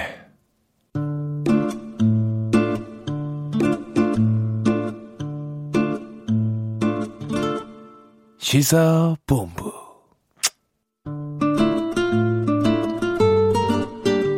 네, 금요일의 마지막 코너입니다. 야구 하나만 깊게 파보는 팔도 강산 야구 강산 시간입니다. 스포츠 동아의 강산 기자를 연결합니다. 안녕하십니까? 네, 안녕하세요. 예. LG 박영택 선수가 KBO 리그 통산 안, 최다 안타 기록 두 개 남았다고요? 네, 그렇습니다. LG의 박용택 선수가 KBO 리그 통산 가장 많은 안타를 터트린 선수로 기록되기까지 안타 두 개만이 남아 있는데요. 정말 역사의 한 페이지를 장식하는 그런 대기록입니다. 지금 KBO 리그 역대 통산 최다 안타 기록은 2,318개를 친 양준혁 선수의 그것이거든요. 네. 근데 얼마나 대단한 기록이냐면 최소 23년 동안 100안타씩 꾸준히 터트려야 이룰 수 있는 기록입니다. 일단 박용택 선수가 1979년생으로 한국 나이 40세예요. 브로그의 나이에도 체력 관리를 굉장히 잘했다는 부분인데 어. 2002년 LG에 입단한 박용택은 86안타를 기록한 2008년을 제외하고 매년 100안타 이상을 기록했고 음. 특히 2012년부터 지난해까지는 무려 6년 연속 150안타를 넘어섰습니다. 2016년에 그러니까 한국 나이로 38살에 터트린 176안타가 데뷔 후 최다 기록이었으니까 얼마나 노력을 했는지 알 수 있는 부분이거든요. 올해도 지금까지 100안타를 기록하는 것은 시간 문제라고 볼 수 있겠죠. 네. 한순간에 엄청난 스타, 이것보다는 꾸준한 스타로 보여야 될 것 같은데, 얼마나 대단한 업적을 가진 선수인지도 좀 살펴봐 주세요. 사실 그 한때 유행했던 노래 그 썸의 가사를 좀 인용하자면 네. 대기만성인 듯 대기만성 아닌 대기만성인 선수가 바로 박용택입니다. 예. 2002년 데뷔 첫 해에 신인왕을 차지했고 2005년에는 도루왕까지 차지하면서 호타준족의 타자로 자리매김을 했지만 2008년에 심한 부침을 겪었어요. 그러면서 커리어가 조금씩 하락세로 접어드는 게 아니냐라는 의구심을 낳았지만 2009년에 3할 7푼 1위의 타율로 타격왕에 오르면서 제2의 야구 인생을 열었습니다. 이후에도 꾸준히 3할 타율을 유지하면서 리그 최정상급 contact hitter 중 한 명으로 군림을 하고 있는데요.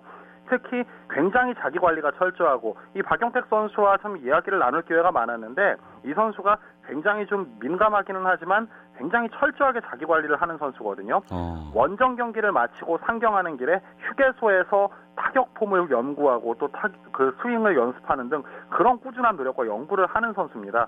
일단 본인은 역대 통산 최다 안타를 넘어 3천 안타까지 치고 은퇴하는 것을 목표로 삼고 있을 정도니까 그 꿈을 또 응원을 해줘야겠죠. 예. 요즘 젊은 선수들은 자기 관리에 대해서 여러 가지 질타들도 많이 나오고 있는데 좀 모범이 되는 그런 선수가 아닐까 싶어요. 네, 그렇죠. 아무래도 이제 젊은 선수들에게 굉장히 본보기가 되고 그 같은 팀의 후배들에게도 그 스윙하는 방법이라든가 몸 관리, 웨이트 트레이닝 이런 부분에서 굉장히 좋은 본보기가 되고 있다고 하네요. 네. 그리고 최근 경기력이 좋지 않은 KT 김진욱 감독이 모친상 당해서 자리를 비우는 이중고를 겪고 있다고요. 네, 그렇습니다. KT가 2015년부터 2017년까지 3년 연속 최하위 팀입니다. 올 시즌을 앞두고 선수들과 구단 관계자들로부터 가장 많이 들은 말이 바로 탈골지였어요. 절대 최하위는 하면 안 된다라는 음. 건데요. 그만큼 꼴찌에 대한 트라우마에 좀 사로잡혀 있었습니다. 그 트라우마를 벗어야 한다는 강박관념이 굉장히 좀 심한데 그 부분이 6월 성적 3승 1무 14패의 부진한 성적으로 좀 이어지고 있는 거죠. 네. 경기가 뜻대로 풀리지 않다 보니 선수들은 점점 더 작아지고 찬스에서 부담이 커지고 그러면서 이제는 꼴찌에 오히려 더 가까워져 있는 상황입니다. 게다가 최근에는 수장인 김진욱 감독이 모친상을 당해서 20일과 21일 두 경기의 자리를 비우기도 했는데요. 네. 팀이 어려운 상황에 본인이 자리를 비우고 또 경기에도 지다 보니 스트레스가 아무래도 극심한 모양입니다. 그 상을 치르면서 제가 위로 전화를 좀 드린 적이 있는데 네. 그때도 팀이 반드시 좀 연패에서 벗어나서 음. 그 좋은 분위기를 찾았으면 좋겠다는 바람을 남겼었는데요. 좀 안 지나서나 팀 생각이 굉장히 강합니다. 그런 상황에서 선수들이 조금 더 힘을 내야 되지 않을까라는 생각을 해 봅니다. 예. 6월에 3승 14패면은 승률이 상당히 저조한데 이 KT의 부진에 따른 우려라든가 또 이 해결책은 뭐가 있을까요? 일단 가장 우려되는 부분은 바로 리그의 불균형입니다. 한 팀에게 꼴찌라는 이미지가 박히고 한마디로 승수 자판기가 되면 그 변별력도 그만큼 떨어질 수밖에 없습니다. KT의 전력을 끌어올리기 위한 KBO 차원의 대책을 마련해야 된다는 말까지 나올 정도인데요. 네. 예를 들면 뭐 1차 지명 우선권을 KT에게 준다던가 이런 방식인데 그 정도로 창단 후 4년이 됐음에도 그 1군 진입 후 4년이 됐음에도 경기력이 좀처럼 올라오지 않는 데 따른 우려가 크다는 방증이라고 할 수가 있는 거죠. 사실 제가 봤을 때 가장 시급한 문제는 선수들이 꼴찌 트라우마에서 벗어나야 한다는 그 강박관념이 굉장히 심한 건데 어. 젊은 선수들도 그렇지만 기존에 소속돼 있던 베테랑 선수들도 3년 연속 꼴찌를 했다는 데 따른 패배 의식을 완전히 털어내지 못한 것으로 저는 보입니다. 사실 NC 지금 최하위에 자리하고 있는 NC의 패배로 인해서 게임 차가 유지됐다고 해서 좋아할 일이 아니라 네. 어떻게 하면 위닝 팀이 될 수 있을지를 좀 고민을 해야 될 시점이고요. 음. 김진욱 감독도 선수들에게 패배 의식을 떨쳐내는 부분을 2017년 부임 이후부터 계속해서 강조하고 있거든요. 네. 이런 멘탈적인 부분이 좀 빨리 선행돼야 될 것 같다는 생각이 들고요.